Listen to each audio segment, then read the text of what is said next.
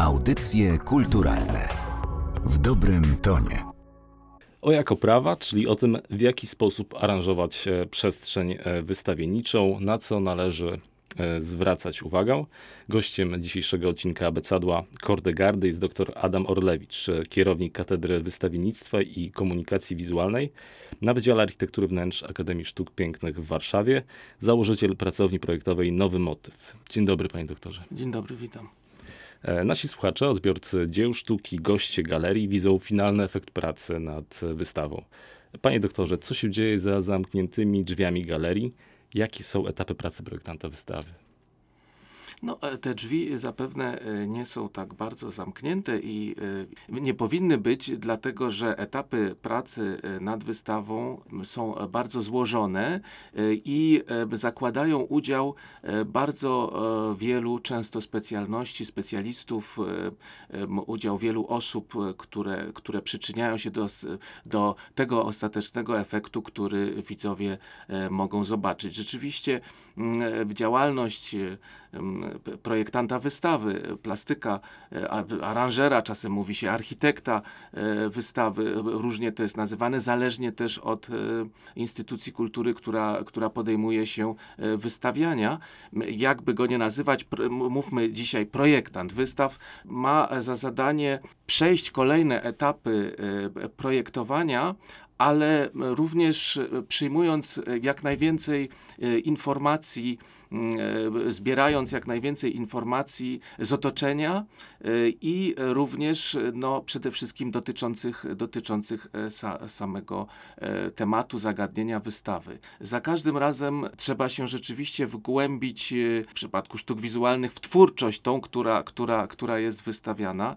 Założenia jakieś pierwotne, w kontekst historyczny, czy czasami w jakieś wątki, nawet poboczne, które mogą okazać się nieocenione potem przy, przy wpadaniu na taki pomysł dotyczący samej wystawy, bo często aranżacja sama może się opierać na jakimś, na jakimś takim błyskotliwym pomyśle, który, który jest w stanie ograć właśnie całą ekspozycję. I na podstawie tego wszystkiego trzeba stworzyć sobie najpierw założenia. Założenia takie z pogranicza scenariusza i, i, i myślenia bardziej w pojęciach wizualnych, plastycznych. Dopiero na tej podstawie możemy zacząć działać, biorąc pod uwagę znowuż różne czynniki, ale między innymi ten, ten ideowy, ten scenariuszowy.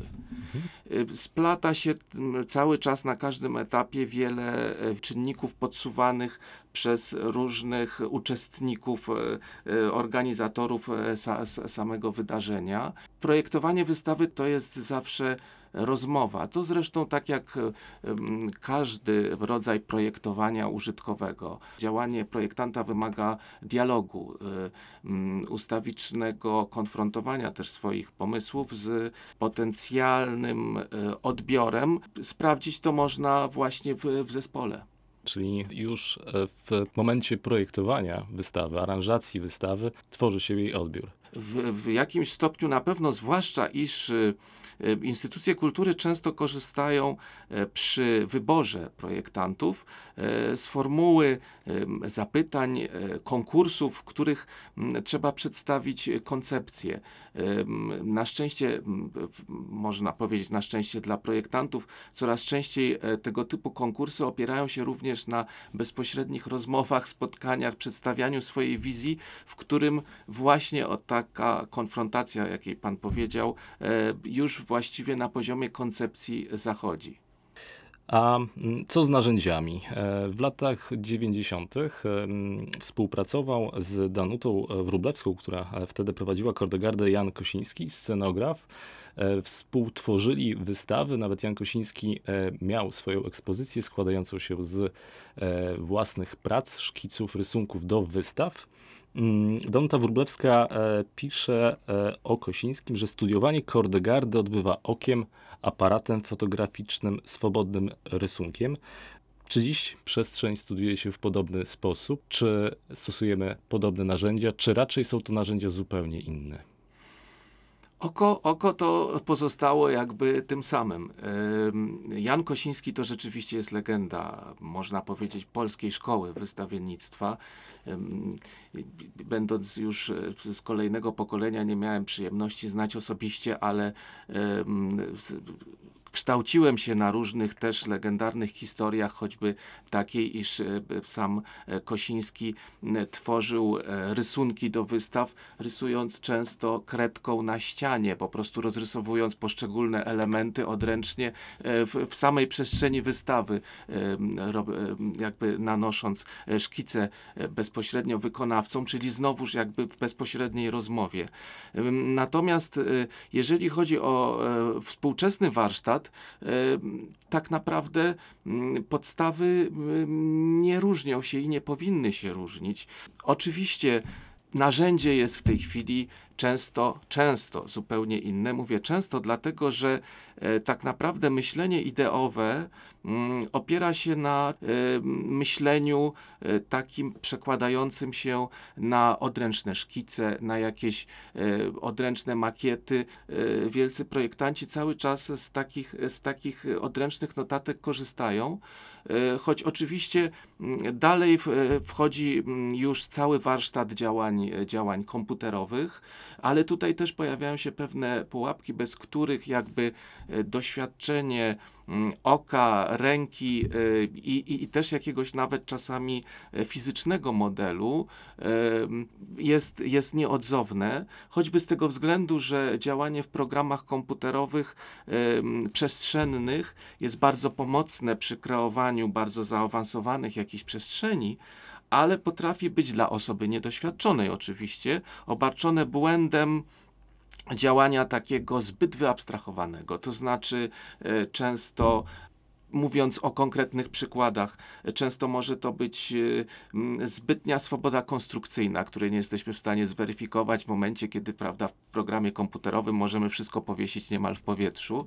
Z drugiej strony to, to może być też troszeczkę inny sposób postrzegania przestrzeni, jaki mamy za pośrednictwem ekranu komputera, a niezależnie od tego warsztatu, może tym, co jeszcze odróżnia choćby z epoki takich tuzów wystawiennictwa jak Kosińskiego, odróżnia tą epokę od, od współczesności, jest fakt też troszeczkę innej percepcji widza, do której no siłą rzeczy te przedsięwzięcia wystawiennicze muszą zacząć być dopasowywane. I jest to percepcja wynikająca no, z epoki cyfrowej, z mediów społecznościowych, z działania e, z wystawienniczego na zasadzie wydarzenia, ale jednocześnie na zasadzie tworzenia takich przestrzeni, które rzeczywiście dobrze wnikną w, e, w, w, w media społecznościowe, czyli będą e, po prostu powielalne, łatwo fotografowalne, łatwo e, wpadające w oko też w troszeczkę innej e, sferze niż tylko tej przestrzeni doświadczenia bezpośrednio, e, którą e, oczywiście e, przede wszystkim e, tworzy projektant. A no właśnie, to jest bardzo e, ciekawy, e, nie wiem czy problem, ale zjawisko, ciekawe zjawisko. E, obsługujemy przecież e, w internecie z dziełami sztuki, z wydarzeniami właśnie, czy z dziełami sztuki, na pewno z fotografiami, na pewno z y, grafikami. Czy e, pan powiedział, że zwracamy uwagę na to, co się dzieje w internecie już przy pracy projektanta wystawy, czy ona będzie fotogeniczna, czy da się ją pokazać w mediach. Czy to nie dzieło sztuki determinuje nam sposób aranżacji wystawy, czy nie powinno nam go determinować? No to wrócił pan jakby do, do, do pierwotnego wątku, tak jak, tak jak to wygląda zresztą w rozmowach właśnie z kuratorami wystaw. Rzeczywiście same dzieło sztuki, ja bym powiedział trochę szerzej, w ogóle obiekt, który, który jest yy, wystawiany, to podstawa, dla której w ogóle warto robić ekspozycję, ale właśnie w plastycznej oprawie. I to najlepiej mogliśmy doświadczyć w okresie pandemicznego zamknięcia. to znaczy wszelkie dzieła sztuki, obiekty oryginalne są w obecnych, w obecnych sytuacjach zdigitalizowane, są, są sfotografowane w, w tr, wręcz w trójwymiarze, można, można je oglądać w różnego rodzaju katalogach na ekranie tabletu czy komputera w zaciszu domowym. Ale właśnie pandemia pokazała, przy takiej percepcji brakuje odbiorcy czegoś podstawowego, mianowicie bezpośredniego obcowania z oryginałem, bezpośredniego obcowania z dziełem sztuki, ale też obcowania w unikatowej przestrzeni. W takiej niepowtarzalnie zaprojektowanej i takiej, która będzie naprowadzać na to dzieło, bo to jest podstawa też mhm. wystawiennictwa. Naprowadzać na samo dzieło, ale też na poszczególne tropy tego dzieła. Mhm. Zaprojektował pan wystawę prac Rembrandta w Zamku Królewskim. Ehm, jakich rozwiązań użył pan, aby pokazać dzieła Rembrandta? Była to ekspozycja trzydziestu sześciu dzieł, w, w, w tym przede wszystkim dwóch m, znanych portretów m, znajdujących się na stałe w, w, w kolekcji Zamku Królewskiego o, oraz grafik m, ze zbiorów między innymi Biblioteki Uniwersytetu Warszawskiego. Grafik bardzo niewielkich, m, o wymiarach często dosłownie dziesięć na dziesięć centymetrów. I grafik, które wymagały rzeczywiście bardzo bliskiego kontaktu widza z, z samą materią. Prace, te grafiki, te ryciny wnikają niejako w ściankę wystawienniczą. Tworzy się w pewnym momencie siłą rzeczy cień na passepartout, gdy się zbliżamy do tych najbardziej wysuniętych. Czy to był zabieg specjalny i, i czemu taki zabieg w zaprojektowaniu ścianki w taki sposób ma służyć? Oczywiście dokładnie było to celowe, to znaczy chodziło o wytworzenie takich pewnych subtelności, dzięki którym można było ukształtować niszę do takiego bardziej właśnie wyciszonego kontaktu z samym dziełem. To znaczy zupełnie inaczej, inaczej zadziała niewielki obiekt na tle zupełnie otwartej kompozycji płaszczyzny, a inaczej w momencie, kiedy nakierujemy uwagę widza poprzez na przykład wytworzenie takich, takiej niszy. Tam przy, akurat przy okazji tej wystawy trzydzieści sześć razy Rembrandt na Zamku Królewskim w Warszawie, to były jakby dwa cele wytwarzania takiego specyficznego kształtu ścianek. Po pierwsze, naprowadzanie na ścieżkę zwiedzania, na, naprowadzanie na najważniejsze obiekty na samej wystawie, takie najbardziej koronne można powiedzieć, a po drugie właśnie po drodze ukazanie w bardziej intymny sposób niewielkich, niewielkich grafik. To wszystko jeszcze powiązane było z faktem wystawiania w będących samym w sobie obiektem takim, prawda, też ekspozycyjnym wnętrzach Zamku Królewskiego. I w kontekście ty, samych wnętrz, które nie wolno ingerować, prawda, w samą ich substancję, wystawa wymagała stworzenia oddzielnej jakby architektury tych, tych jak pan powiedział, takich ścianek e, o, o, o kształtach naprowadzających, a z drugiej strony wytwarzających samą tą e, przestrzeń dla, dla dzieła, prze, przestrzeń okalającą dla dzieła, która jest bardzo ważna zawsze. Co w przypadku, gdy chcielibyśmy stworzyć wystawę i nie dysponujemy gotowymi dziełami sztuki? A to się często zdarza. Nie tylko z tego względu, iż akurat polska specyfika jest taka, że przez zawieruchy wojenne jest utrudniony dostęp do oryginalnych dzieł, które mogłyby ilustrować różne wątki ekspozycji, ale również przez sam charakter wystaw na przykład literackich, a, a, a takimi miałem okazję się dotychczas tak, zajmować. Stworzył pan, zaprojektował pan ekspozycję stałą Muzeum Witolda Gombrowicza Vance we Francji. Tam budują tę wystawę, ilustrują Witolda Gombrowicza fotografie. W jaki sposób pan, pan zbudował tę wystawę, zaprojektował, oddał no, jego postać? Jaki był też cel? To jest rzeczywiście chyba ciekawy przykład, dlatego że mm, u, u podstaw całego tego projektu jest, jest wnętrze dawne mieszkalne, którym spędził ostatnie lata życia Witold Gombrowicz wraz z Ritą. Jest to wnętrze, do którego para przeniosła się bez swojego bagażu y, jakichś, powiedzielibyśmy pod kątem wystawy, obiektów, to znaczy jakiegoś wyposażenia, umeblowania. Gombrowicz przyjechał y, do Europy z, z Argentyny z, dosłownie z walizką. Y, swoje, ca, cały jego dobytek, prawda, ograniczał się do jednej, dwóch walizek. Pozostał w całej y, swojej, można powiedzieć, recepcie na życie y, bardzo, bardzo skromny, y, samoograniczający się.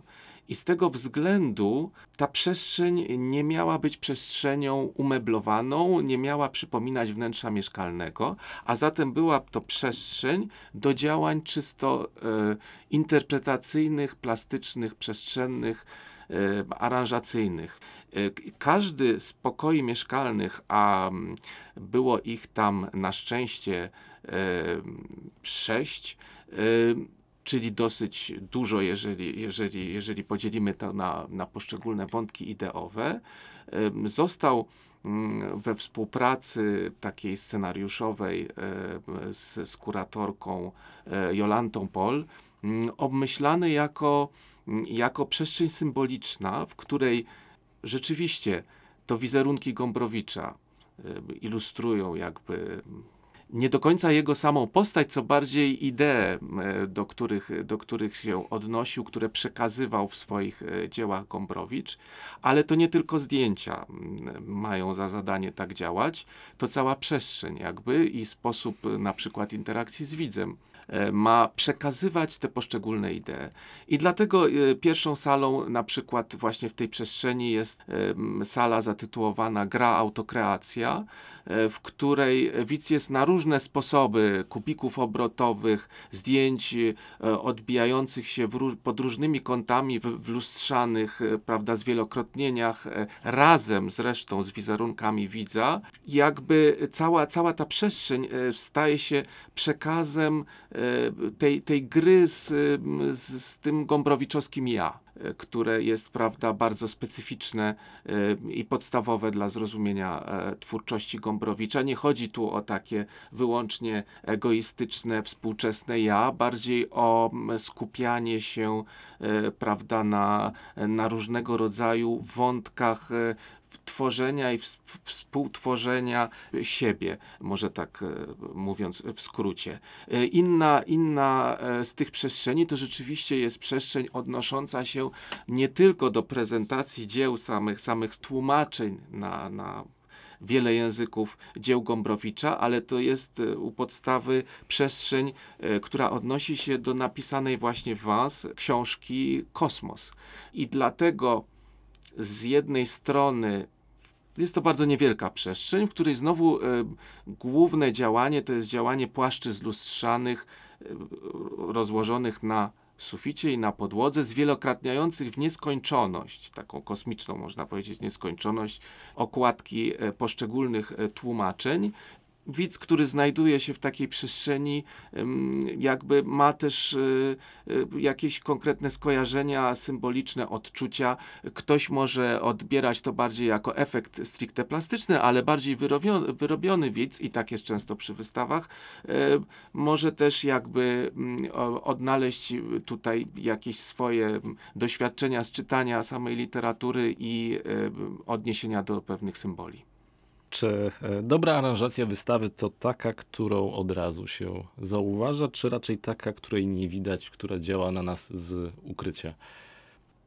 Na początek powinna w jakiś sposób y, zasygnalizować, tak jak marka współcześnie na to patrząc, jakiś swój klimat, y, dać widzowi zagłębić się ten, w ten klimat, ale później w trakcie oglądania poszczególnych dzieł nie powinna w tym przeszkadzać, czyli powinna w pewnym momencie się jak gdyby rozpływać. Panie doktorze, jakich realizacji możemy panu życzyć? No myślę, że, że w tej y, współczesnej y, sytuacji y, konkursów, różnego rodzaju zapytań, to, to każdemu projektantowi prowadzącemu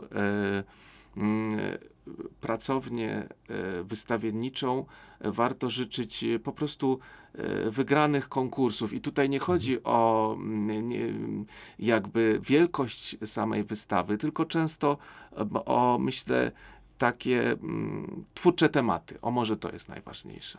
Twórcze tematy. Czy, czy jest, czy, czy ma pan jakieś niezrealizowane marzenie? Jakąś realizację, o której pan marzy od dziecka, od, od wczesnych lat?